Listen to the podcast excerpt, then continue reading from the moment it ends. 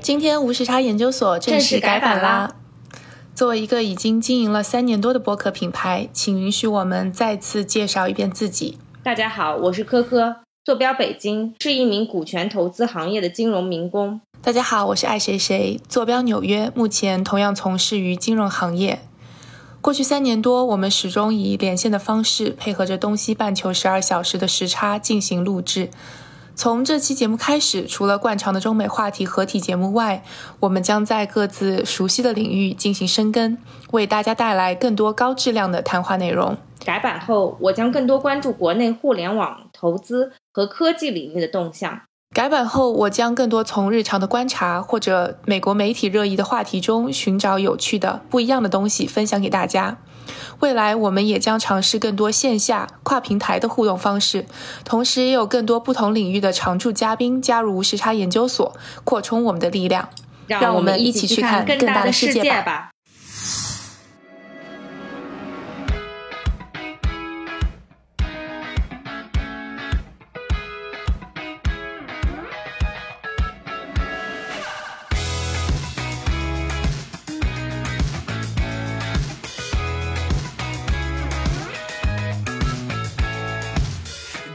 Hello，大家好，这里是无时差研究所，我是科科。Hello，大家好，我是小黑。嗨，大家好，我是王妈妈。大家都非常熟练了，是吧？就是来我们电台就可以依次介绍出自己的名字。这期节目是无时差研究所改版的第一期节目。我们这个三人组合，自从上一次你的投资观就是你的择偶观那期节目备受好评之后，再也没有聚首啊。我希望就是以这样一个再次聚首作为我们改版后的第一期开篇节目，然后希望。致力于成为中国中文播客界 最优秀的多人女子组合电台啊！然后今天今天这个组合再次出现，到底想聊一些什么话题？就是之前我们聊选题的时候，其实变来变去，定了很久，然后最后才定下来这个话题。对，我们在各种可能会被和谐的话题中选了一个比较安全的话题。认真也许吧，嗯，希望大家对我们温柔一些。对，是。就是在我们错过了一个个一个又一个热点之后，我们想说还是抓住这个最新的热点吧。然后我们想聊一聊奥运，但是可能这期节目播的时候，奥运也接近了尾声。因为这次的奥运会其实让我们有一个比较大的感官，就是这届奥运会。其实引发了很多相关的各种边角料的讨论，甚至都大过了比赛本身的一些讨论啊！而且有很多话语是非常有意思的，呃，所以我觉得今天是一个很好的机会，我们可以就这些话题再做一些进一步的探讨。然后，嗯，因为一开始的时候好像很很少有人会记起说啊，最近都已经开奥运会了，就感觉这届奥运会因为又推迟了一年，所以被很多人都遗忘了。然后，但是好像正是。呃，比赛比起来的时候，然后我觉得大家的这个热度又上来了，然后包括各大这个自媒体平台啊，然后大家可肉眼可见这种信息频道都已经把奥运放在一个比较重要的位置，然后甚至一度淹没了一些其他的这个新闻的信息，所以我觉得这个整个热度是整体上来了，当然也跟一些事件密不可分啊，所以我们今天就来聊一聊最近的这个奥运到底有哪些记忆比较深刻的点，然后可以。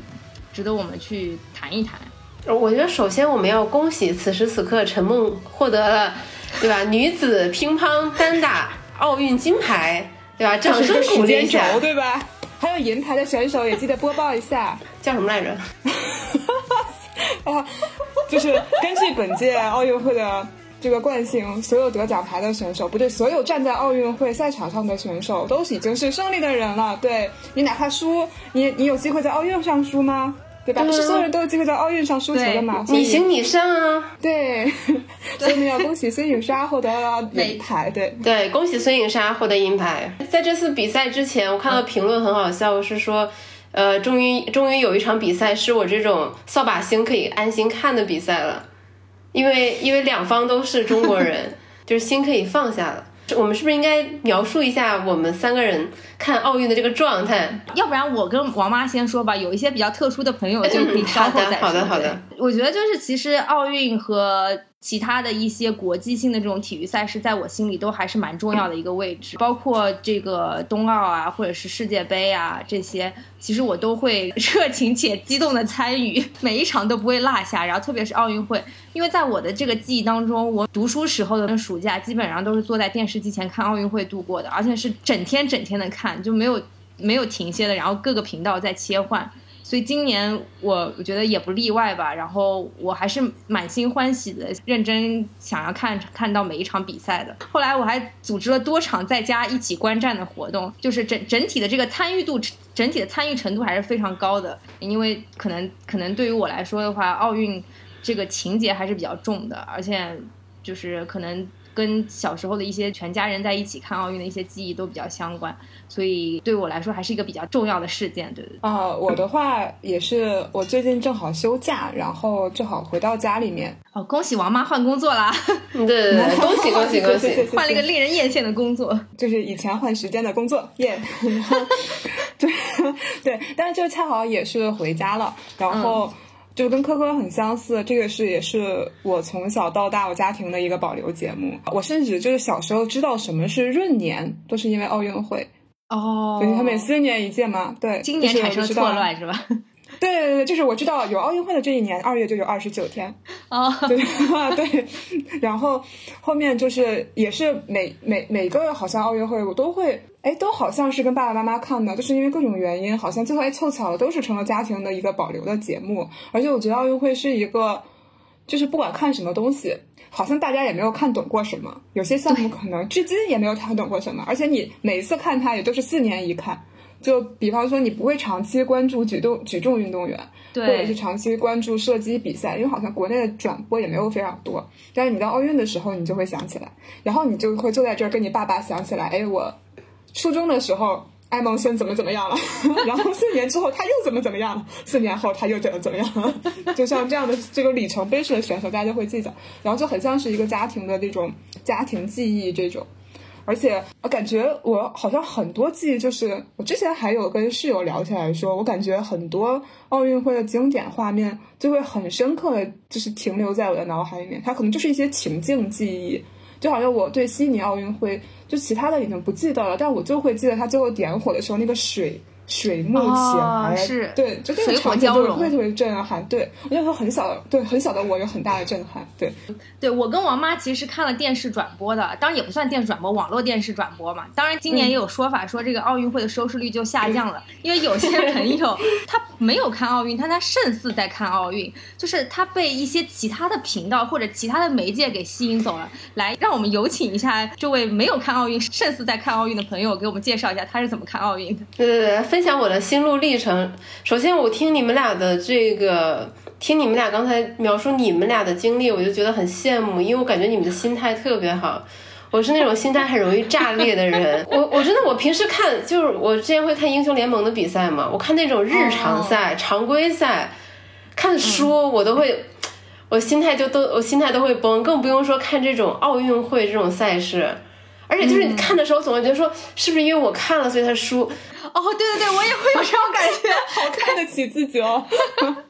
我我跟你讲，经常这样，就是看着说不行，我我要回回回屋去，对吧？然后呢，一会儿就偷偷出来看一眼，说，哎，是不是我没看的这时候好起来了？然后如果没好起来，就彻底关掉。然后呢，那一天可能就断网，然后就不想不想了解这些事情。所以我我自评是一个心态很差的观众。然后再加上最近工作真的非常忙，导致我这一届奥运会。我真的是一场直播都没看过，但是感谢发达的互联网，感谢社交媒体。虽然我没有看一场比赛，但是每一个舆论热点我都没有错过，每一个值得铭记的名字我都记得，每一场骂战我都没有落下，每一个瓜我都没有错过。所以我觉得还是参与感很很强的一届。就是以前我一直不是很理解那些，比如说在微博上把什么电视剧追完的人啊，什么。什么通过微博把《甄嬛传》看完了，或者是把什么《三生三世十里桃花》看完了？我以前不理解，我现在理解了。我现在就是通过微博和豆瓣，我把整场奥运会该抓住的精彩重点全都给抓住了。对，特别有参与感。是，对，和所有观众一起开心，一起生气。对，真的就是一起开心，一起生气，同呼吸共命运。这个其实是不是也说到了这种奥运转播或者奥运信息获取媒介的一种变化？我觉得其实现在这种大家这个看奥运的手段，或者大家获得奥运现在目前进展的和这种小知识点的渠道，其实是越来越多了。这个可能也是跟以往不一样的，就是大家从一个所谓的电视转播的大屏开始转移到自己小的那个手机的小屏上去了。对，而且就是现在很多，尤其都市里的年轻人，比如说像我这样的。啊，虽然不是很年轻了，对，虽然不是很年轻，对，第一没有电视直播，第二你可能身边也找不到人说陪你一起看，也没有人讨论，但是在网上就可以啊，大家就我该不该看，我好紧张啊，那个谁谁谁怎么那么讨厌，就某某人让人出敌愤怒，这种东西大家一交流，对吧？一盖楼就是几百几百层楼，特别有参与感，特别开心。所以我觉得社交媒体就相当于你身边有一个大家族在陪你一起在云观赛一样。对，因为恰好我我上一届奥运会是正好那个时候还在读研，然后就是有水过一篇论文，其实也也会去讨论说，尤其是上一届奥运会的呃一些报道的特征啊之类的，就是这中间如果你从技术形态，就是传播的这个形态上，如果说要有变化的话。呃，就应该是说零八年的时候是一个网络新闻开始介入的时候，呃，就是包括说北京奥运会，其实它的那个独家的转播是也包括一个门户网站。然后一二年的时候就开始是有社交媒体的介入了，我们可以记回忆起来，比方说零九年的时候是有就是微博嘛，嗯，然后。然后，所以到一二年的时候，其实已经相对完善，不管是国内还是国外，其实都是有比较强的社交媒体的进入。我当时一六一六年去写的时候，其实它标题是“数字奥运”，就是有比较多的新的技术介入到了奥运会的报道里面。你现在让我回忆起来，我还能记得，就是说当时里约有一个比较大的新闻报道中心，包括说技术技术比较先进的，包括说有四 K 技术的应应用，就是一类电视，它其实。它拍到那个游泳的运动员，他其实就连他那个脸上的水珠什么都会非常的清楚，就是那种视觉很有视觉震撼的这种。包括说像呃，还有一些就是呃，有可能会有替代解说。当然，我这次看到奥运会，我也觉得解说一时半会儿很难被替代。但当时会讨论说，啊，可能解说也许会被替代，就是他那时候能做到一个，比方排球比赛，然后一个球落地了。那 OK，现在这个球的球速，这个位置啊，它落在了哪个位置？然后这是由哪个球员打出来的？然后这个球员他之前的过往的历史记录，他个人信息都会在极短的时间内出来。所以当当大家当时认为是一个数字奥运吧，就是这么定义的从技术上。然后我当我我也在想说，如果对今年的奥运有个什么定义，我觉得很难。就是你能想到最大的特征，可能还是疫情这个事情。有正面的因素，有负面的因素。我我觉得像比方说，我看欧洲杯，或者是看后面，就包括这次奥运会，我我其实觉得是一个人类期待在疫情中复苏，嗯，希望生活常态化的一个啊，要用什么词比较合适？gala 嘛，就是那种盛典，或者是一个什么方式？就是我要释放一个信号，就是我们在积极努力的向一个常态化的生活回归，即便做不到，我们是尽量去接近它。所以我觉得这个奥运这这次的奥运会肯定是最近的奥运会里面最特别和有记忆度的一场奥运会。所以就包括说日本的那个开幕式，我我自己内心里面就有一点点圣母的，就是不是很忍心苛责。我觉得在这样的一个环境下面，我觉得就大家能运动员大家凑在一起，然后还像以前一样，虽然有有一点。啊，在一个有一点阴间的场景下面，就是一个一个进场冲大家打招呼，然后全世界的运动员能够在一个场域里面出现，我觉得这个本身就还挺了不起的，就有一种假象，好像是人类下决心我们要 回归常态一样。然后就是所以特别苛责他的时候，我就会觉得好像这个希望又要落空了，所以我有点受不了。对，就包括我看，我觉得网友那么热衷于参与讨论，仿佛也。感觉也是在想证明说我们的生活恢复了原本的秩序，就给我这种感觉，就还是想要一个热热闹闹，大家可以就是全民狂欢的那种盛世。就现在春晚已经给不了我们这种感觉了，但是奥运会其实还是能给我们这种感觉。哎，我觉得这个说的很好，就是可能大家也发现奥运有很多特别的地方，又让我们拉回了一些有共同的民族记忆或者有共同的。一些过往记忆的一些点吧，然后也看到了这种运动员拼搏的这种精神，好像让你也觉得有一些可以精神寄托的东西吧。我觉得至少，当然，我觉得比较好玩的是今年的这个奥运的。这个舆论场，大家其实把很多的这个重点或者关注点都放在了一些 奇奇怪怪的地方。我觉得这个其实是比较特别的一个地方，就是跟以往几届奥运会可能不太相同。我觉得这个是不是也是因为自媒体的这个发展所带来的这种就是饭圈文化，或者是某一些这个其他领域的文化向这个体育界的转移啊？就比方说，就是大家好像就是之前就特别喜欢磕 CP 嘛，对吧？就饭圈大家喜欢磕 CP，然后就发现这届奥运会就是很多奇奇怪怪的 CP 就被组合起来了。比方说什么杨洋组合，就是那个就射击的小女孩杨倩和她的队友。然后另外就是前段时间我也很懵，就是有一个那个。体操运动员，然后和他的解说，就是那个体操运动员那个小女孩，大概对着镜头比了一个心，然后那个解说就看到那个比心之后，就在一边解说的时候就笑了，是个那个男解说，然后就笑了，然后然后就被网友磕了 CP，就是我是觉得说，就是大家好像就是除了赛场本身之外，又开始关注一些新的好玩的一些点，然后并且能够为此就乐此不疲。你没有提那个张继科和刘诗雯啊？哦，对，是对他们俩这段就是最好磕的 CP，不是正在进行时的，而是过去时的 CP，对吧？就是说，就是我在网友的语境里，他们俩是一个，对吧？十余少年时，十几岁，puppy love，在一起六七年，虽然后来有人辟谣说没有那么久，然后已经过世的这种 CP，大家觉得更凄美、更动人。然后一夜之间吧，他们俩那个超话。好像就进了前二十，就一夜之间就突然多了好多人喜欢他们这对 CP，然后大家疯狂的讨论，然后包括那个这个敖龙 CP，你知道吗？他真的是有在看奥运，我我们我们的看的确实不太一样，对，看的确实不太一样。马马龙和谁？哦，和张继科吗？藏獒对吧？哦，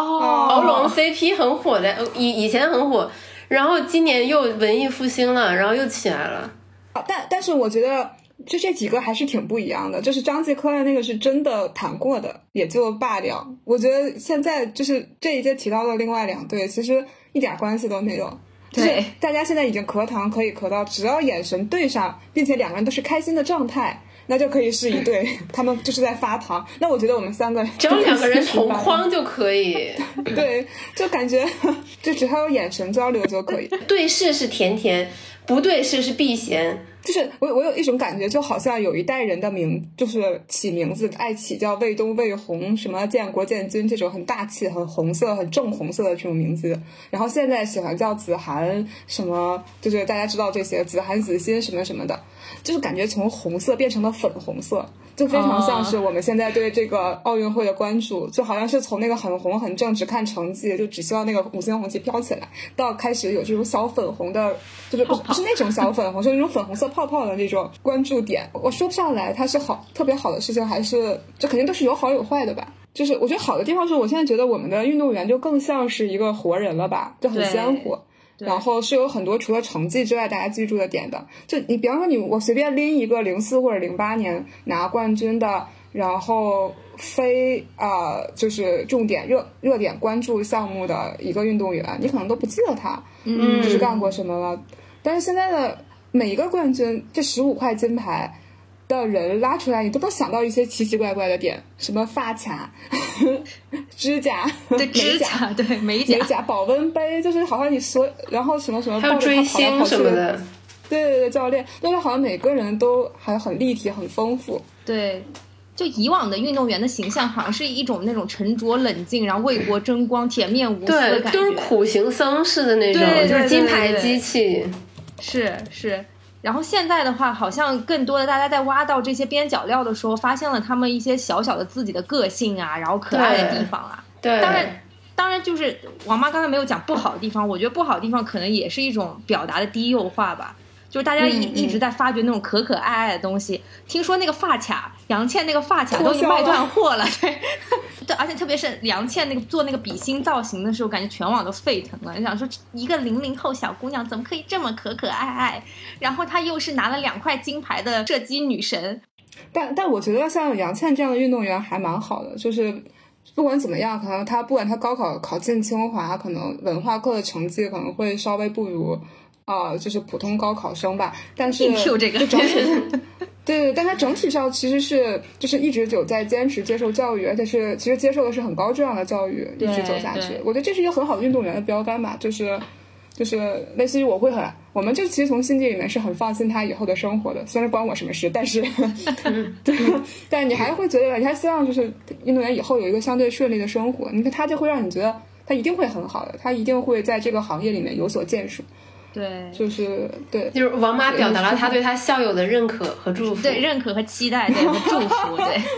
然后，然后还有一些就是过去的这种运动员也被拉出来，特别是中国乒乓男子乒乓球队，男子乒乓球队当年什么什么表忠心，还是什么放狠话放狠话的视频，太好笑了。对，然后那个陈启养猪的视频，就一些乒乒乓乓那个乒乒乓乓的 MV，对。我我我现在我当当年我看乒乒乓乓 MV 的时候，没有觉得有任何违和感，就可笑的地方。对，我也觉得，我以前也没觉得。对，当年什么直通不来梅，对对对，就觉得很正常，就想说哇，好厉害，还能说一个 rap。然后现在为什么不知道？再回去看的时候，心想说是什么鬼，好尴尬。但你这么一说，乒乓球队真的好会搞事啊！对，直通不来梅，就是一个队内选拔都搞得，我也看过，搞成了一个国际赛事。对。太厉害了，但陈启我觉得也是个挺搞笑的例子，就是当年可能 乒乓球队出了很多过于有个性的运动员，就包括撕衣服的张继科，然后还有比赛输了摔拍子的陈启，所以大家也去把这个视频考古出来，就说陈启当年跟王浩比赛，一怒之下摔了拍子，然后就被刘国梁放逐去农村养猪。就现在热搜榜上每天都 N 个爆，然后都是各种运动员生活的一些小趣事。对对。我觉得其实这个也增添了整个奥运会的趣味性吧，然后大家也拉回了一些过去的记忆。可能对于新的这种零零后或者比比我们这一代更年轻的一些小朋友，他们可能之前都没有这种相关的记忆，可能也让他们 重温了一下当年中国老一代的这个运动员们的风采。就是我有时候说，好像现在这么看，就是把这个事情严肃化了，把把一个体育赛事非常的娱乐化，就是好像把它处理的。我我也，但是我又在想说，呃，这个赛事如果不娱乐化，它又是什么呢？好像也也也不是一件，对，对它它作为竞它竞技体育，它出现在观众面前的，就是如果是不娱乐化，它的意义，对，我们到底为什么去执着的去看它意义是什么？也还挺，对我今天也在想这个问题，就是比之比来比去，到底是为了什么？就感觉好像会。突然变成了一件很虚无的事情，就是对说好更高更快更强呢，现在就是就是这个银牌很棒棒，铜牌了不起，只要你上了，你就已经很棒棒了。我我我觉得这个东西就是真的要分场合，就是你看那个华男子的那个双桨的那个东双人双桨啊，你觉得他拿一个铜牌他是突破，然后我们很大范围的去报道他是一个历史性的突破，哎，我觉得蛮 OK。然后，但其实我相信他是。他当时的期待可能对自己是金牌的，但是你看的那个比赛的话，他的水平确实会有一点差距，然后最后拿铜牌本身也是突破。我觉得这样说可以，但是比方说你说刘诗雯和许昕丢掉了混双的金牌，然后你用的词还是获得摘银，就是这种很正向的词。我我我从难道不是某种意义上的看不起这个队员吗？或者是一种我说大了说是一种羞辱？就是明明他是我们在期待里面是一个稳拿金牌的水平，甚至我觉得他的过往的过去的战绩也应该是一个稳拿的状态。然后，但是你还一定要很很刻意的去说用，因为要正向，因为我们要鼓励运动员。呃，我觉得一方面是这并不是一个好像真的是很尊重这个运动员，其次是我也觉得他掩盖了这个问题。就比方说他为什么会丢掉。这一块，我们肯定不会苛责运动员本身的发挥，他一定会有很多压力。我们都知道，就是肯定不是说所有压力都聚焦给两个运动员。但是说，那是不是中间这个战术上是不是保守？他训练是不是有问题？对对手是不是不够了解？就这，他一定是有些人都是大家是要去解决这件事情的。但是好像大家现在没有感觉到这是个问题。嗯，就至少公众这边没有想觉得它是一个问题。我我我其实觉得还挺奇怪的，不是很很认可这种报道。我也不太确定是不是因为我，因为我们可能这一代人是从，比如零零年或者零四年开始看起来的，我们可能就是惯性里面、骨子里面对对金牌这件事情还是挺看重的。但但是我其实也回忆起来，就比方说上一次好像在奥运会里面输了的乒乓球运动员是王浩跟柳成敏嘛，而且相对其实除了柳成敏，大家也还觉得是。就感觉东亚的朋友就还是有一点不太友好。然后，但是我确实印象里面对王浩完全是一口猪笔法，嗯，就是我感觉是心理阴是影蔓延了很多年。对，那那个确实有点过分，那确实有点过分。但但是我们现在这个又有一点，但但我我觉得是这样，就是我还我是蛮觉得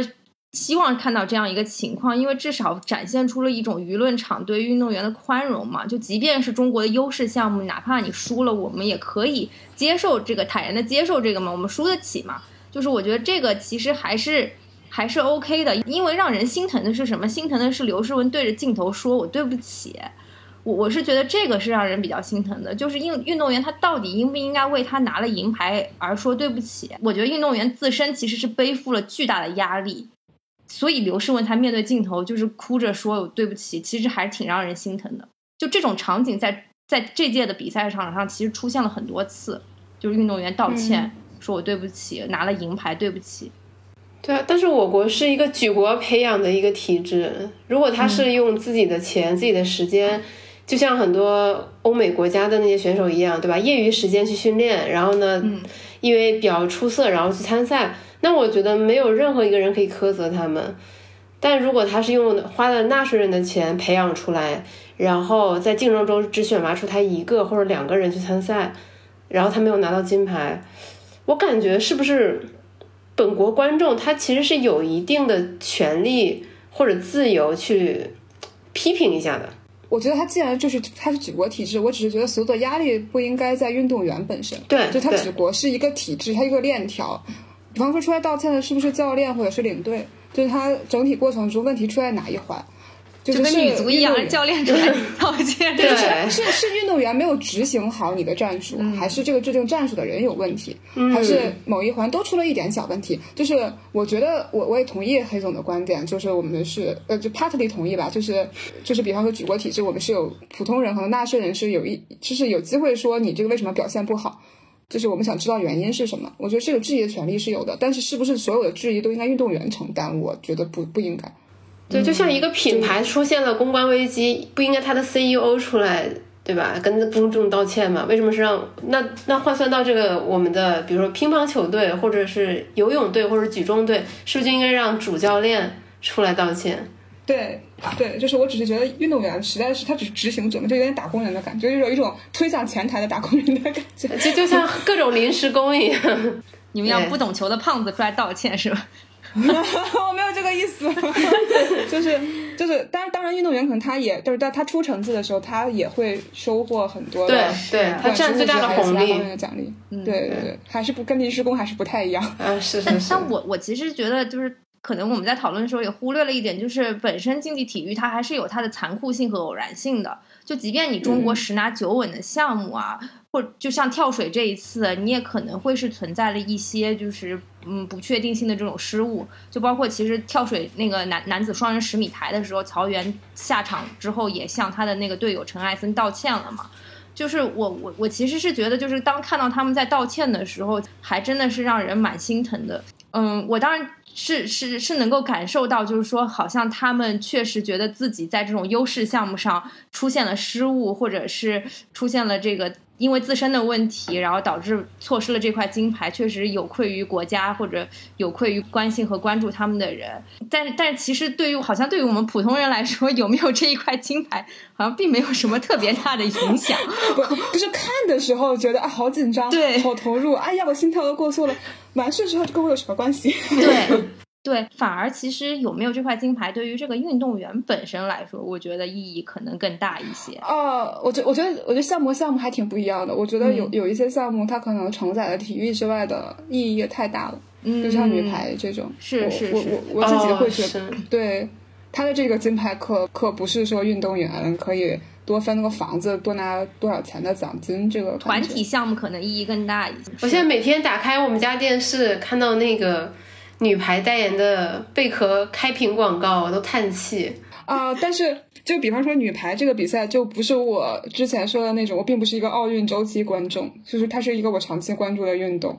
所以我我我我内心里面就我因为我在之前就一直想在跟周围人聊起来，就会说我这届很久没有这么强，嗯，就大家现在抱的希望点太高了。当然，我也没有想到会这么弱，就是但但我说实话，我也我也说，就是我也觉得说，像运动都是有周期的嘛，嗯，就是它走它走上了巅峰，就一定会有往下走的时候。那可能今天就是到了比较低的时候了。那如果你是长期陪伴这个项目的人，你就应该可以接受这件事情。我我我今天就突然间回忆起来，我好像之前看惠若琪有一个访谈，就大约在零八一二那个周期的。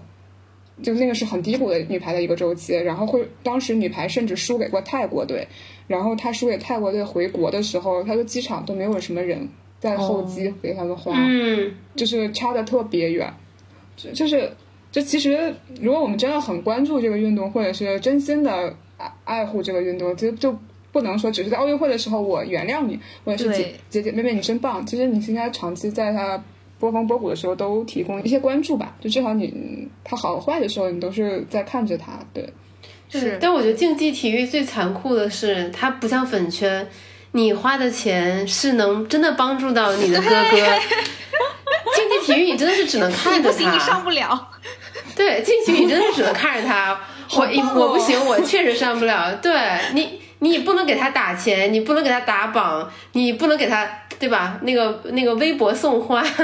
哎，增加爱慕值，而且他的伤病你也你也完全无能为力，他的巅峰只有那么几年，然后你就看着一代人起来，一代人又没落，然后一代人有一代人的遗憾。而且你会发现，这个更迭还是挺快的，就是好像四年前是一批人，然后四年之后就是另外一批人。就是错过这个四年，对，错过这一届，可能有些人就再也没有机会了。他那个对不起，很多我觉得都是跟自己说的。是是，因为我是天津人，然后我们就是天津的女排，其实也承载了很多体育之外的事情，就它有点城市名片的感觉。他们承载的东西也非常多，当然虽然跟女排不能比，但我觉得是可以类比吧，就肯定是没有这么夸张的压力，也没有这么夸张的承载的意义啊、就是，但是我们就比方说是从我第一次追国内联赛是从零二到零三赛季，然后从到去年为止，就天津只丢过五次冠军，只丢过一次前三。对，所以就是，但是但是其实，因为天津从在李盈莹之前从来没有出现过就是技术和硬件条件都非常强势的主攻，所以你可想而知，其实每一年赢的都非常的艰辛。嗯，就是最惨的有一年，就是伤病，包括可能有其他的比赛冲突，那天津队能上场的就是这么几个人，连一个替补都没有。只要有一个伤了，这个队都不知道该怎么去比赛。就从还从河南借了一个球员，就是真的是一点点，就是非常非常的难。他每一场都赢的是那种非常坚韧的，就是你能感觉到他是一个精神大保健。就是我今年看了他，天津人终于能好好过春节了。就他每年那个决赛都在春节前夕，嗯，就是虽然我们又千辛万苦的拿到了那个冠军，但是虽然很艰辛，但是拿到了，然后我们就可以过春节了，快乐。但所以就其实我那个心态已经变得非常好了，就是比方我看天津队比赛，我们很少输第五局，就决赛的时候的第五局我们很少输，就是就是球只要没有最后落地，我都认为它没有结束。嗯，就是，所以我我觉得这个东西很投射在我生活里面。我觉得很多事情只我没有努力到最后一刻，我都觉得它是有希望的。就我觉得这个事情对我是很长期的一个影响。有有一点小抨击体制，就因为朱婷这两年都在国内打的，她没有在土耳其继续打。然后她，而且她回到天津打了，我就非常明显，她是想跟呃李莹和姚笛再配一配。啊就实际原因，我我也觉得不怪球员，就是我也觉得郎平在有些事情上，她可能就没有话语权了，因为她明年不带了。就是包括朱婷这个伤，今天上热搜的这个词是说之前不知道朱婷伤的这么严重。你听一听很，就是很像刘翔当年，嗯，好像之前一直释放释放了一个很很利好的信息，好像他成绩都还不错。你你当时对刘翔的零八年之前你对刘翔的态度就是大家都觉得他很有戏，今年还是很有戏啊，对之前比的都还不错，然后突然间他就烧了。跟朱婷这次真的是有一点像，就好像你之前你就觉得你至少说不至于到小组出现不了。我我觉得这个不是说姐姐妹妹们你们已经很棒了，这件事情就可以盖过去的，嗯啊，就是你肯定是要分析这个问题出在哪里了。然后，然后就是那朱婷这个伤其实非常突然，就很像当时刘翔的这个场面，大家把预期都调高了，然后他最后没有发挥出来水平，你又不能苛责他，因为这一定不是他的问题，特别是女排还是个团体项目，就是退一万步说，没有朱婷，其他人也应该站起来，就应该也有其他的，因为还带了其他的主攻嘛，刘晓彤也在。刘晓彤也在天津打过，都是配过的人，那感觉似乎也没有什么特别的调整的办法，而且就是进入状态慢这件事情是女排的常态，她总是这样，那怎么怎么年年年这样，年年这样也很奇怪，就是你从来不想解决它嘛。就我们还当成一个很萌的点啊，它就是慢，但是后面一定会追过来的，就也也很奇怪。我觉得现在这种娱乐化和这种大家都很小红小粉红泡泡的好处，可能就是朱婷应该之后会比刘翔好处一点吧。嗯，大家都在说不不允许任何一个人骂朱婷，她已经很努力了。对对，但是但想想当时刘翔，那我们可可是没少抱网抱他。主要是刘翔他是一个人啊，但是排球是一个团体项目，对吧？啊，对，而且总是有更拉胯的人。对对对，就也也应该也是对。哎，但是其实抛开这种就是传统的这种呃所谓的这个比比较备受关注的项目嘛，其实奥运会当中有很多的项目是我们平时也不会关注到的，然后它可能四年才比一次，也不叫四年才比一次，它可能有一些它自己的那种小型的联赛，但是真正受大家关注的可能就是四年一届的。就比方说你平时就像刚刚你们说的嘛，平时你也不会去看举重，然后也不会去看射击，然后甚至其他的那种什么双桨、单桨之类的这些项目，你也都不会去看。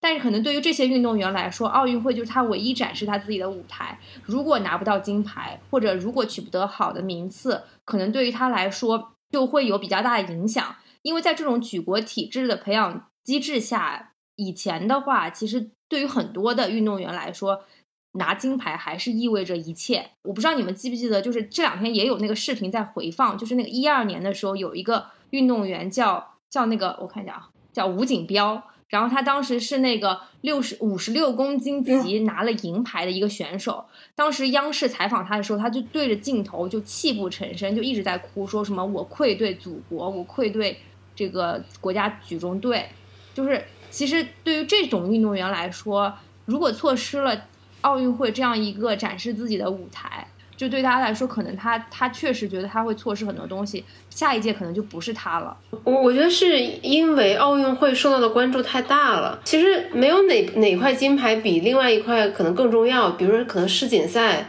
它也很重要，只是说奥运会它受到关注更大，那么他们身上的肩肩负的压力也更重。如果他们是是是，就是就是我们就我就小人之心一点嘛，如果他没有拿到，嗯，就是比如说上面给他定的一个应有的成绩，那么可能他未来的发展、培养计划什么的都会受到影响。尤其像举重这个项目，很多都是家境极度贫困的一些人会选择。那对那他那种情感的崩溃，我们我觉得完全可以理解。是是，而且其实这种举重运动员都是满身都是伤嘛，所以我觉得其实这个背后大家应该思考的是不是就是舆论场的宽容是一方面，另一方面是不是这些为国家曾经付出过青春或者为为这个世体育事业奋斗过的人，即便他可能没有取得那么好的成绩，但他最终的结果应该也能够让他各得其所，就是有一个比较善始善终的结果吧。就就因为之前也经常会看到一些新闻，就比方说可能一些。对对，被逼卖金牌，然后在街头卖艺，就是很惨的这种结果。就是有一种你拿了金牌，你就是万人之上；你没有拿金牌，你好像以后的未来你的路就断了的这种感觉。嗯，我觉得最重要的一个问题，其实不是说，呃，这个举国体制，不是说，对吧？我们对金牌太看重，而是我们只培养他们努力的去训练，努力去拿金牌，我们没有教他们该怎么样在社会上生存。当他退役了之后，他该怎么样立足？没有人教他们。对对对，嗯，是对，这就我刚才说，我觉得杨倩就是为什么是一个比较好的标杆，就是可能下一代运动员的形象。对他其实更社会化。对，就是他在比赛和期间就已经有了一个很过硬的一个学历，这样他以后的生活是有很大的保证的。对，就对他他自己就是读书这件事，不仅是那一纸学历吧，就你读书本身就会让你更开阔，让你去思考你更长远的思考未来。对，但是可能，我觉得，我觉得现在会不会说，就只是说，现在还是因为因为讨论这个体育运动员未来的人生发展这个事情，感觉是从看报纸的时候 大家就在讨论这件事情。是的，对，然后我现在是不是还是会好很多？因为互联网时代，就是拿了金牌，或者是拿了一个牌，或者你稍微有点关注度，是不是可以可以当网红啊？包括好像是哪一个举重运动员，也是后面就是他会长期在是呃就是像快手或者是抖音之类的视频网站上面放自己的一些训练视频。嗯嗯，现在被扒出来，应该会有蛮多关注。就就其实你好像在某一方面真的做的足够极致的话，还是比以前出路很多多一些的。对，这这可能是这个这个时代好的地方，就是你每个人其实有很多途径可以让自己被关注到、被看到、获得收入。这两天有一个热搜，就是说那个一二年的时候跟孙杨一起拿到那个四乘一百米呃自由泳接力铜牌的一个运动员叫蒋海伦，然后他这两天就是就是新闻热搜就说他现在进了上海的水警队做那个水警救援人员。其实水警就是有人落水了，或者是有些什么大型的这种什么水上的什么案件啊什么之类的，然后他们都会去，因为他会游泳嘛，然后就是落水救人啊什么之类的，就是还挺好的呀。是有编制的，关键重点是这个是有编制，编制很重要。对，所以所以我觉得其实可能为什么上热搜也是一个好的例子吧，就是。就告诉大家说啊，那那你可能虽然你只是拿了个铜牌，那你也是也也有一个比较好的这样一个未来的发展，就相对来说比较好。当然可可能他去做水警确实 over qualified 了，那以他这个游泳的能力，可可能确实是是吧？是是有有点过了。但是我觉得其实会有一个比较稳定的工作，然后你能够有稳定的未来的生活，其实还是挺好。就是我，我觉得每一个人，我们每一个观众都希望说，他们不是离开那个体制之后直接被丢进社会上，对，而是有一定的，比如说帮他们的一些指引，让他们就软着陆，从那个体制出来，进入融入这个社会，找到自己喜想要做的事情。您正在收听的是无时差研究所。无时差研究所三周年周边持续发售中，产品详情和购买链接，请见本期播客的详情页。欢迎大家多多支持。不过说到这个，就是观众对于这个态度的，就是观众观众的这个包容度的转变，我觉得其实有一个还蛮有意思的例子，就是我我觉得观众可能在潜移默化当中，已经好像对金牌没有那么高的执执着度的时候，运动员其实并没有意识到这一点，反而会显得比较惊讶。因为肖若腾这两天一直在疯狂发微博嘛，就是那个中国男子体操运动员肖若腾，这这两天在疯狂发微博。然后前两天那个男子团体操队团体拿了一块铜牌的时候，肖若腾当时发了一个微博，他说，就反正大概大概意思就是说什么挺惊讶的，发现这届的观众特别的宽容，就是他可真欠呀。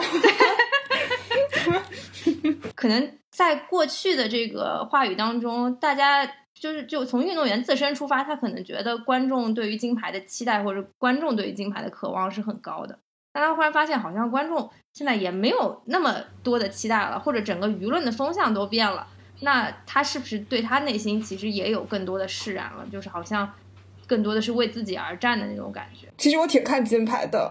也不是挺看金牌吧，就是。就我还是挺在意，比方说我们是不是奖牌很多，就是我们是不是所有项目都有参加，我认为它是国力的一部分，然后我还会看的。哦，你这 种观众不行。我不，我我不会只看，但我确实不是很执着金牌就一定要第一。但是我确实就是，比方说，我有很多银牌和铜牌，我也会觉得，或者是有一些突破，刷了一些亚洲纪录什么的。对对对对对对对，我觉得我觉得是那种每个项目我们都有自己的面孔参与这件事情，就是一个国力的体现。我一直有这种根深蒂固的观念，就是我也不是完全不看成绩，我可不是那种完看完全不看成绩的观众。但这个问题，我其实想问两位曾经新闻行业从业者们：这个舆论的改变或者媒体语境的改变，是不是一六年之后就开始有一定的转变了？我不知道，我想我就想说成绩不行了呀，所以才会这样。一六年成绩非常差，一六年的成绩差到令人发指。去年一六年如果没有女排那块金牌，真的无法挽尊。就是那种各个项目，体操只拿了两块铜牌。哦，真的吗？我没有印象。真的，真的，真的，而且就是很多优势项目都有在丢金牌。羽毛球丢到海去了，羽毛球就拿了一块两块，就很就是非常离谱，就是完全，而且主要是因为一二年的时候我们还是第二名，就因为大家默认说零八年的时候，因为我们东道主我们第一名，那 OK 可能真实实力实力是有一点异的，那 OK 一二年的时候第二名也还可以，但你看金牌数你能感觉到，包括很多我们认为该拿的，因为它中间有很大的落差，就是你跟伦敦什么的，而且你还是被英国给超了。就是你，你认为英国已经是一个落弹丸之地，对当然我我觉得其实这也也不失为一种办法吧。就像一一六年的时候，可能大家觉得成绩没有上去，但发现了像福原会这种可爱的运动员的形象嘛，就是也、嗯。也也会发现啊，原来是这样子，就是这种有点神经质的这种少女也是挺可爱的。可能她没有拿金牌，拿了一个银牌，她也很开心，就是嗯，会会让人觉得心里还是很舒畅的。我觉得还是这一届奥运的舆论环境太好了，因为前段时间傅园慧她的成绩不好的时候，在网上被骂的也是很厉害。哦，对，对而且他对，对他参加综艺比较多，所以嗯，就是认为他不务正业嘛。就我爸妈到现在都有一种，你只要看到这个人出现在广告上，他就一定是不务正业。对，我我跟我妈说，拍一个广告花不了多长时间的，真的。是 是。就像我爸我妈每次听说我看了个什么电视剧，就觉得你怎么不好好学习？我说妈，我都这个年纪了，我能天天学习和工作吗？我的天呐！时间没有用到正事儿上。对，就是一定要干正事儿。哎哎，然后我跟我妈说，你想一想，如果他真的商业化，然后挣了很多钱，然后其他人觉得，哎，干这行能挣钱，那这一行他就能发达呀，这不是件好事吗？对啊哎，我我妈说第一次这么想问题，以前都不这么觉得。对，然后主要是这样，就是因为这届奥运会在日本举办嘛，然后有很多国仇家恨的情怀夹杂在其对，一。起算，对，前仇然后旧恨。特别是几场比赛又遇到了日本队，然后就把这个大家的这个整个民族情绪都调动起来了，然点后使得爆一些。对，使得一些不关注奥运会的朋友又开始关注起来了。混混双那那天晚上，这个朋友圈根本没法看，全都是肺被气炸的这个各种男女老少。在混双那天，其实我完全没有 get 到怎么回事。但是我觉得我最后看的三局，我觉得日本的选手其实客观上发挥的还是蛮好的。然后我我也没有非常理解大家不喜欢这两个运动员，尤其是不喜欢这个女运动员的点是什么？就是我知道水谷隼刚出来的时候显得很轻狂，然后以前的观众也好像就不是非常好。伊藤我我没有觉得，我觉得他我我也没有觉得他做了什么，包括吹球甚至都不是他。为什么后来大大家把就是因为后面出现了很多对于他，他之后再出场的时候，大家他的关注度就非常高，然后大家又有专门去为他 P 表情包，或者 P 他，就是从批判了他的发球姿势很像那个葫芦娃里面的蛇精，然后把他们两个 P 在一起，然后又说他的表情有问题，或者是妆容有问题。然后就是截他很丑的表情，对对对。然后，但是从头到尾我都没有觉得这些问题跟竞技体育本身有任何的关系，所以我其实有一点懵。然后我我上午的时候还在说，我觉得好像为什么大家很很迷惑。然后晚上的时候，我好死不死的看了那个体操的全能的比赛，而且我是从头看到尾的那种，这个气就更加的堵，就是 就是就我气突然间就有点上头。然后我主要是，比方说从每一个环节，你都觉得，呃，其实就之前的男团比赛的时候，你已经感觉到这个打分有问题了，嗯，但只是说，因为我们确实离金牌有一点远，顶多就是可能置换成一个银牌，大家都还觉得还好吧，就没有特别大的实质的影响。然后等到了，本来之前就觉得有一点生气了，然后后面就是等到了呃全能比赛的时候。哦，我我现在反思一下，比方说孙伟的那个手的受伤，但他又坚持下来的那种画面，给他的这个给他的这个画面，给他这个某种意义上的一种叙事，是那种我真的硬撑到了最后，就太太小伙子太厉害了。然后呢，肖若腾又有一种好像举重若轻的感觉，你就觉得好像场下有点吊儿郎当的人，哎，上场这么认真，这么努力，然后后面又可怜巴巴的失失掉了这块金牌。对，这就偷偷他把瞄国旗拿人家的金出来牌，对然后又又折起来。对，然后然后，哎呀，是是，确实你本身就有点难过，然后你又觉得他们确实是一个伯仲之间的水平嗯，啊、民族情然后然后绪瞬间上头。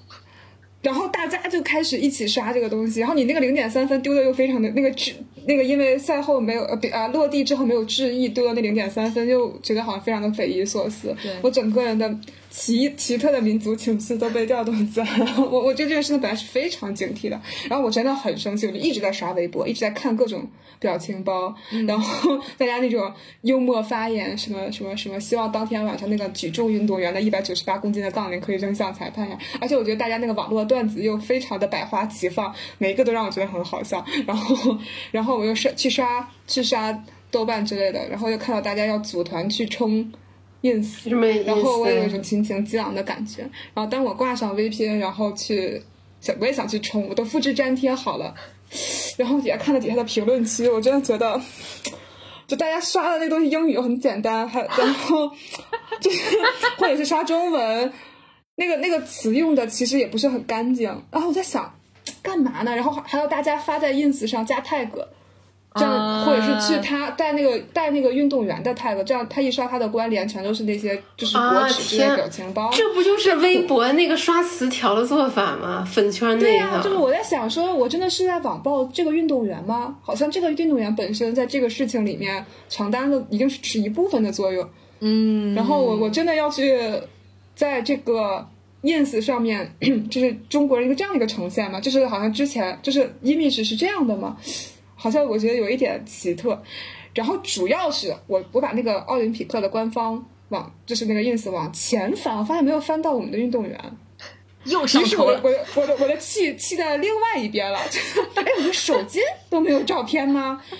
我很生气啊！然后我就去刷那个，我就然后我去翻其他的照片底下的评论，就有人发，就是有人发类似于什么今天中国今天那个全世界成这个样子，运动员要戴口罩比赛，都怪中国啊！我一想，我觉得这件事情严重多了，我还是来炒一炒这个吧。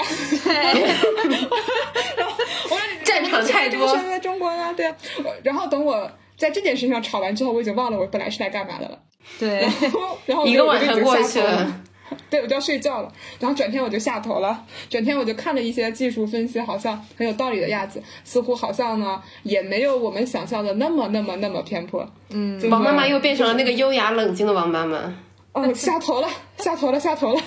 忘了昨天没有发生过，昨天差一点去冲塔的，不是我。但是我早上起来看到，比方说那个水球运动员，包括那个呃羽毛球有一个过网击球，我还是有一点生气，但是确实没有上头。但是确实没有失智到那种一定要去网暴别人，还要还要翻墙网暴网，就是网暴别人的那个地步。对，就这个事情告诉我们两点，一个是全世界网民可能水平都差不多，都都是这个样子，对。然后第二个就是，可能就算你读过再多书，有的时候也是有上头的时候。嗯，我觉得跟上跟读书没有关系，就可能我本身也不是一个非常喜欢，好吧，就是我觉得不是一个非常喜欢调试的人。对，就就觉得我我我是真心觉得这个事情是不是有其他的更好一点的解决方式？但我觉得其实这个中间更多的还是夹杂着一些过往的这个民族情绪的情感在中间吧。这个可能对确实也没有办法让大家很理性的去面对这些事情。但我就是同样在体操的赛场上面，我就会印象很深刻，就是女孩子的那个唐熙静的那个自由操，然后她背景音乐用九儿，嗯，然后就是她后面那些很明乐的声音响起来的时候，我真的觉得很感动。而且其实每一次画面都没有切到我们的运动员，我不知道是有意的还是无意的，对他恰好都没有切到这一套自由操，无论是团体的决赛还是个人全能的决赛都没有切到。但是我觉得这是一个非常好的一种很没有语言的控诉吧。嗯嗯，就是，嗯就对，就是它它，而且它是一个很成功的文化产品，就是一个很成功的电影的一个很成功的音乐，然后它被用在体育赛场上，哎，我觉得这个事情其实更，你不能说高级吧，就是好像似乎更体面一点的一个表达。我我相信这个剪辑，我不觉得它完全是无意的，就恰切不到中国队，对吧？对，嗯，我我我觉得这种这种这种表达还挺那个什么的，包括说其实第第一次就是杨倩拿金牌的时候，我也跟我妈说，我觉得就是好像这个东京奥运会的第一块金牌，然后是想着国歌和红旗，然后在东京升起来的。我觉得这件事情本身就已经有非常强的意味。嗯，就是民族记忆真的磨灭不了。而而而且，我觉得听完你们说，我真的觉得建议每一位像我这样心态很脆弱，然后也容也又特别容易上头的观众，就是最好的方式就是不看。其实你如果真的只是在社交媒体碎片化的看的话，其实你不会真的那么生气，不会生气到你会想要去冲人家。哦，我可能就觉得，因为你我已经看了三个小时了，而且前面几轮都是还是在领先的状态，但也有不公平出现，但是最后结果还是没有如预期，但是确实上头。对嗯，对对对，你对而且跟你说，如果让我看女排比赛，我估计我早炸了。我我都我都我其实已经自诩非常习惯这种场面了，嗯，就包括像里约这种比赛也是，就是我妈就对巴西那一场，我妈已经去拖地了，我妈认为应该是自己的煞气，说了这么多，我还是去拖地吧。阿阿姨可以跟黑总聊一聊。对，哦，真的，我妈真的是这么想。然后呢，我跟我妈说还还没有结束，还有机会。我妈说不不不，我要拖地。然后我妈说，我说我妈这局赢了。我妈就说你看我我不看有用吗？我说至少这个房间再拖了吧。真的是心里说的全程没有，全程没有看。然后我妈说就是因为我全程没有看，你看赢了吧？不过，不过这一届有很多比较有意思的现象。你会发现，微博热搜除了运动员每天拿奖这件事情占据榜首之外，还有很多明星对运动员的点评也频频刷屏，并且这个雄居各大这个有，并且雄居每天的这个微博热搜的榜首，而且还有还有个“爆”字，对，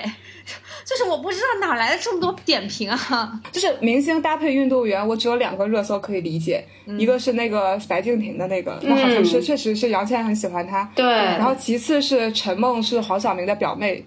嗯，确实没有办法了，冷知识对吧？冷知识那就是那怎么办？嗯对啊，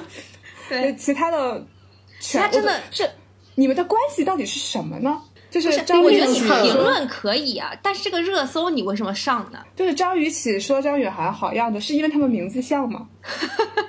应该是吧？而且他第一天不是评价三个女运动员都得奖了吗？就有点很很那种女权的意味在里面。哦，这样哦那是，他第一次上热搜，中国女性好样的。呃，呃，就是其实每一年都是女性的成绩更好呀，但是好像今年大家都特别爱说这个中国妹子真棒，然后什么男的不行之类的。就这个其实也是之前的一个话语，然后又延续到了奥林奥林奥运会的赛场。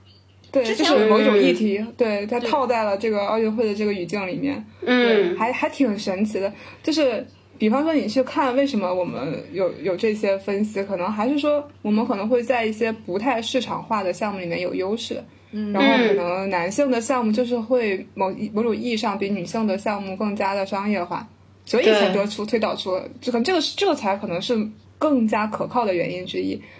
当然，大家完全是看着这个结果，然后就是中国女孩真棒，好样的，就仿佛好像女孩子，难道你你要很不政治正确的说，难道这不是某种雌竞吗？因为女生是在跟女生比呀、我我我觉得，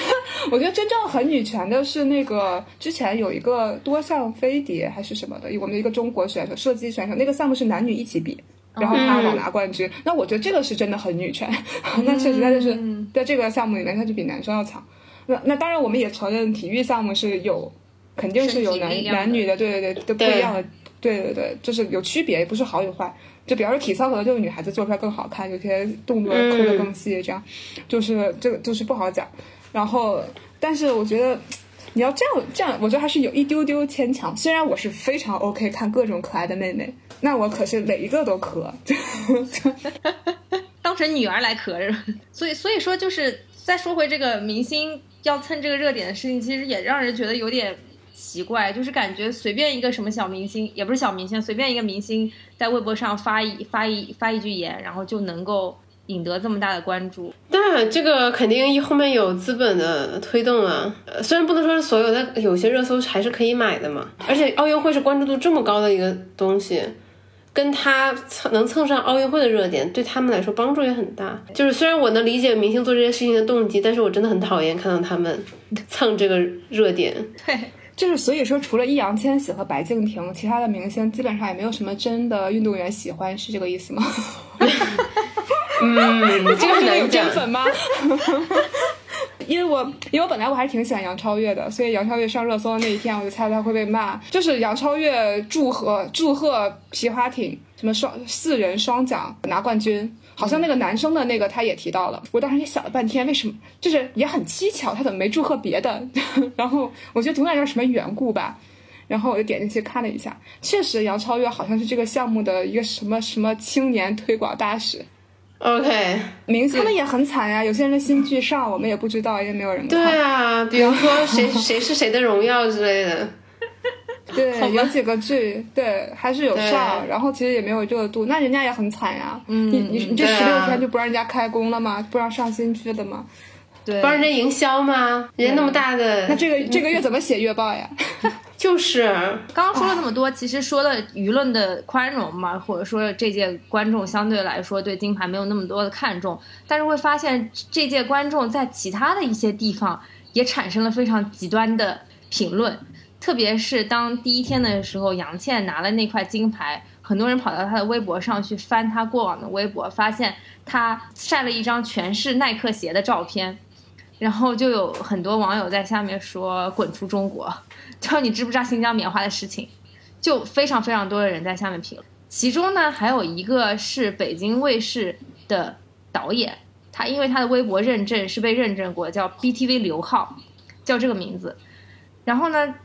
他就直接在下面非常民族情绪的评论的那一句话。这个时候，我忽然觉得有一点很很神奇的一点啊，就是我我我忽然发现，就是说以以往这些可能在背后骂的人，我们并不知道他是谁。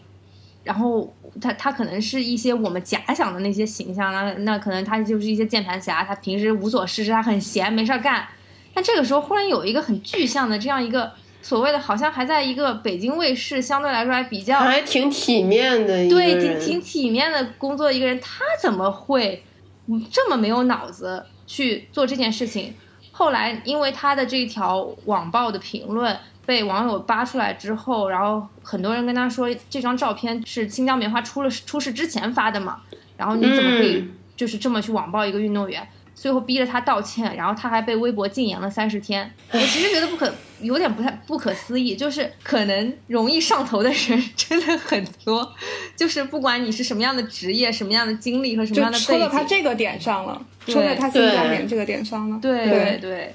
对，而且人上头很容易被那些群体情绪所裹挟。就是你下头的时候，就觉得哎呦这句话怎么会是我说的？然后，但是但是，当你被网友揪出来的时候，已经来不及了。对，就是你你会发现，好像他们就也没有仔细的自己思考和判断，然后就拿一个他们嗯，自以为的很正确的这种民粹主义的东西或者民族主义的武器去发泄自己的愤怒，嗯这个东西就很嗯。匪夷所思了。而且这个现象其实是到目前为止，我觉得是一个比较常见的现象，就是很多人嗯。他习惯的用这种极化的方式去表达自己的情绪，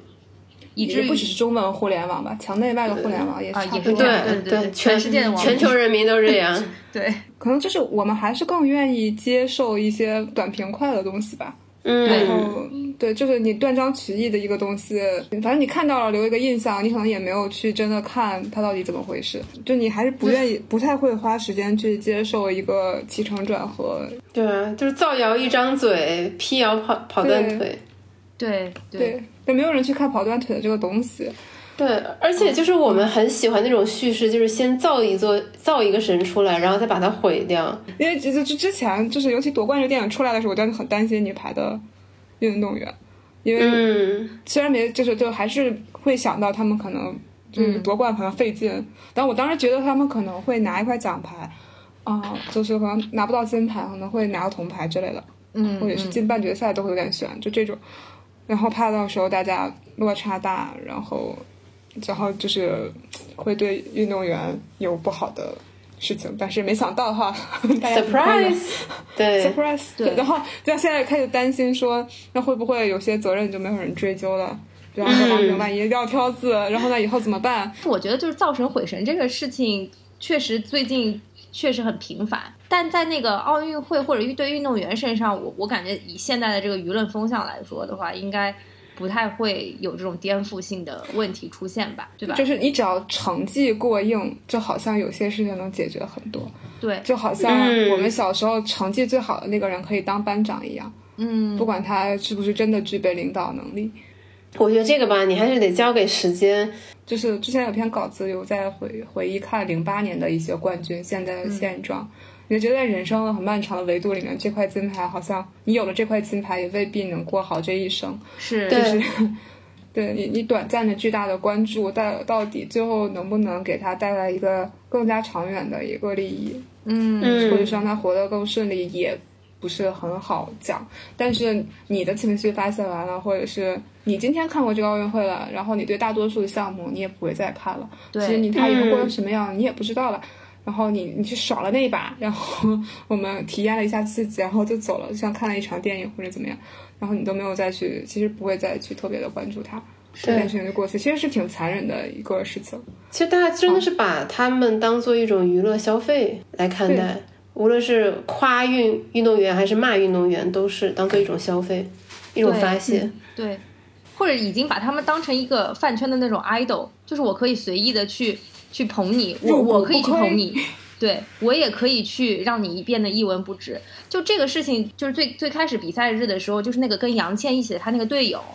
那个小姑娘不是发了一张，嗯对对王自拍。王对王璐瑶发了一张自拍，然后说那个这次我怂了，我下次再来，然后就遭到了就是大面积的网暴，也就是那次事情之后，然后媒体才就是有几家就是就是中中央媒体呢才出来说，就是说意思是说，嗯大家不要对就是没有取得理想成绩的运动员进行网络施暴，对，就这个才使得这个舆论有一定的引导。其实这个一开始的这个事情会让人觉得挺唏嘘的，大家是一种惯性的在做这件事情，就是把嗯这个事情感觉是不加思考的，就是我看到这个东西我就要骂，就是首先你拿到了一个成绩，就好像在至少在这个奥运会期间这个周期里面，你是比赛日这个期间，你好像就有了一个护身符一样的东西，你的很多行为都会被诠释成可爱，然后你的一些质疑，就是一些可能有争议的举动，也会有人出来帮你说话。嗯，但是如果没有成绩的话，就是你可能一点点，如果就是没有成绩本身，然后也不会怎么样。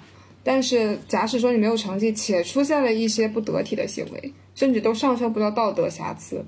就是说，就是王阿瑶的那个，就是这个运动员王璐瑶，她基本上她不得体之处，也就是在好像发了个自拍，她的道歉不是很沉重，且她发的时候好像杨倩还没有比完赛。好像你也就是这样有一点点不得体，然后就会被巨大的放大。然后包括这个女孩子，就是本来就挺漂亮的，而且她好像在网易云音乐上也有自己的账号，就她这个好像也也也有唱歌的这个才艺，那大家就会揣摩他的动机或者怎么样。然后就是一点点的得体，红，对、嗯和动机上的的所谓动机，就是除了运动之外的动机不纯，然后都会被放大。嗯，啊，其实这真的，哎呀，就是好像我们对成绩很宽容，但是对其他的事情又不是非常的宽容。对在道德上非常严苛。对，至少在举止上吧，就是一点点不得体会都会被放大。嗯，而且我觉得现在整个舆论的环境会有一种，就是我捧你，我要把你捧上天，然后我弄死你的时候，我要踩帮你对，对对，我我要极力的去踩踩死你。对，跳出运动员这个框框啊，就是就比方说这次那个鸿星尔克的事件，其实也受到了很大的关注嘛。当然我，我们肯定是非常肯定鸿星尔克对于这个这个救灾这个事情做出的贡献嘛，然后包括他捐款这些事情。但是我是觉得说，大家很容易陷入一种集体性的自我感动之中，或者是有有一种就是我我认可你就我一定要给你做到极致的这种表现。然后跑去其他品牌直播间，然后开始谩骂，说你们学一下鸿星尔克。我觉得是，就是一个第，也就是一个人被造成神，可能只是因为他一两个时机里面做了非常好的表现，那一两个行为架在一个恰当的时机里面出现了，但是没有任何一个人或者是一个企业，就是某一个个体，它可以经得起互联网放大镜的考量，所以它就对注定会被毁，因为它造神是出于一时的善意或者是一些行为踩对了点儿，是然后可能是某一种运气被大家发现。那但是注定它是不可能，因为没有这个世界上没有圣人，也没有完美的人，就是他注定是经不起考量的。对，那只要有一点点东西不合心意了，那他就一定会被被毁毁掉。对，他起来呃就是被造神的时候，是因为一点点的一个什么东西；他可能被毁的时候，也是因为一点点的什么东西。就是所以一切都会很快出现和消失。嗯，其实非常有点像小孩子的那种心态，就是你对我好的时候，我我就觉得你特别特别特别好。然后当你有嗯让我有一点点不满意的时候，我就觉得你这个人不行，你就对你就非黑即白。对，是的所以，所以现在想想，就是所谓那些实际，大家为什么要去吹实际？就是饭圈说的，啊当对对对，我觉得我觉得好像是很有道理，吹数据因为它是一个，对，因为它是一个好像一个恒定的一个存在，这个东西做了，它就是属于你的，这个金牌嗯拿了，它就不会被收走。对，不然吵架好累的。对，我的哥哥棒，我的哥哥更棒。对，就是你你对着空气吵架就很无聊，但是你你要数金牌，我一块儿他两块儿，这事儿就贼简单。是的，今天是我们三个人再次聚首，给大家奉上了这一期精彩的节目。然后中间有一些可能不太周全和偏颇的地方，也希望各位听众海涵。对，我觉得是这期是一个非常开心的开放式讨论，然后也唤起了我们对过去很多年的奥运的记忆，然后包括对这一届奥运的一些现象的讨论和反思吧。然后我我觉得希望运动员们都取得非常优异的成绩，然后也希望这个中国体育的未来会越来越好，更希望我们刚刚说到的那些问题，然后和运动员之后的这个未来人生道路啊，能够有更多的保障，然后也有更多的可能性吧。对，嗯，虽然在这届奥运会上，我们看到了一些 drama，一些还有一些令我们生气、气愤的事件，但整体来说，我觉得我还是很欣慰说，看到大家又像以前一样，为了奥运然后投入、激情澎湃、热血，就让这真的让人很怀念。我很希望说，三年后的下一届奥运会，我们的生活能恢恢复正常的秩序，每个人都能像以前一样。自由自在的出国旅游、交友，过自己想要的生活。我觉得可能，比方说四年一届的奥运会，就有点像我们小时候每年测身高的时候会在墙上画出来的那个刻度。今年一定是一个比别的地方宽一点，然后又很特别形状的一个刻度。但其实我觉得回头看的话，你每届奥运会你的记忆会跟着当时的一些社会的议题。啊、社会的发展，然后是紧密相关的。我觉得这件事情就本身就很有趣，就是这是一个某种意义上建构了我们对于一个宏大社会的一个回忆和当下的一个记忆，包括是会是一个对未来的展望。啊，然后我我也觉得，其实我还是蛮感激今年可以办这个奥运会，知道它有非常非常多的争议，但是我也很很珍惜这个时间吧，就是嗯，嗯，会觉得是一个，我我觉得好像人类还有点希望。哎，不是啦，我们的生活还会很美好的。对，就是感觉还是会有明天会更好的这种对希望吧。嗯，然后也就是非常感谢所有，包括类似于我们群友、教授这样的台前幕后的工作人员和运动员吧。就希望大家都能健健康康、平平安安的回回国。是嗯，我我以前小时候时候算过，就是说就算我活到一百岁，我也这辈子只能看二十五届啊奥运会，看一届少一届啊，看一届少一届，真的 要珍非常感。谢这一届开了，哦，对了，对，很开心今天有机会跟大家在一起聊这个话题，也希望这个大家在评论区跟我们多多互动吧。那今天节目就到这里了，谢谢大家，谢谢大家，拜拜我们下次见，拜拜，拜下次见，拜拜拜，再见。You know I told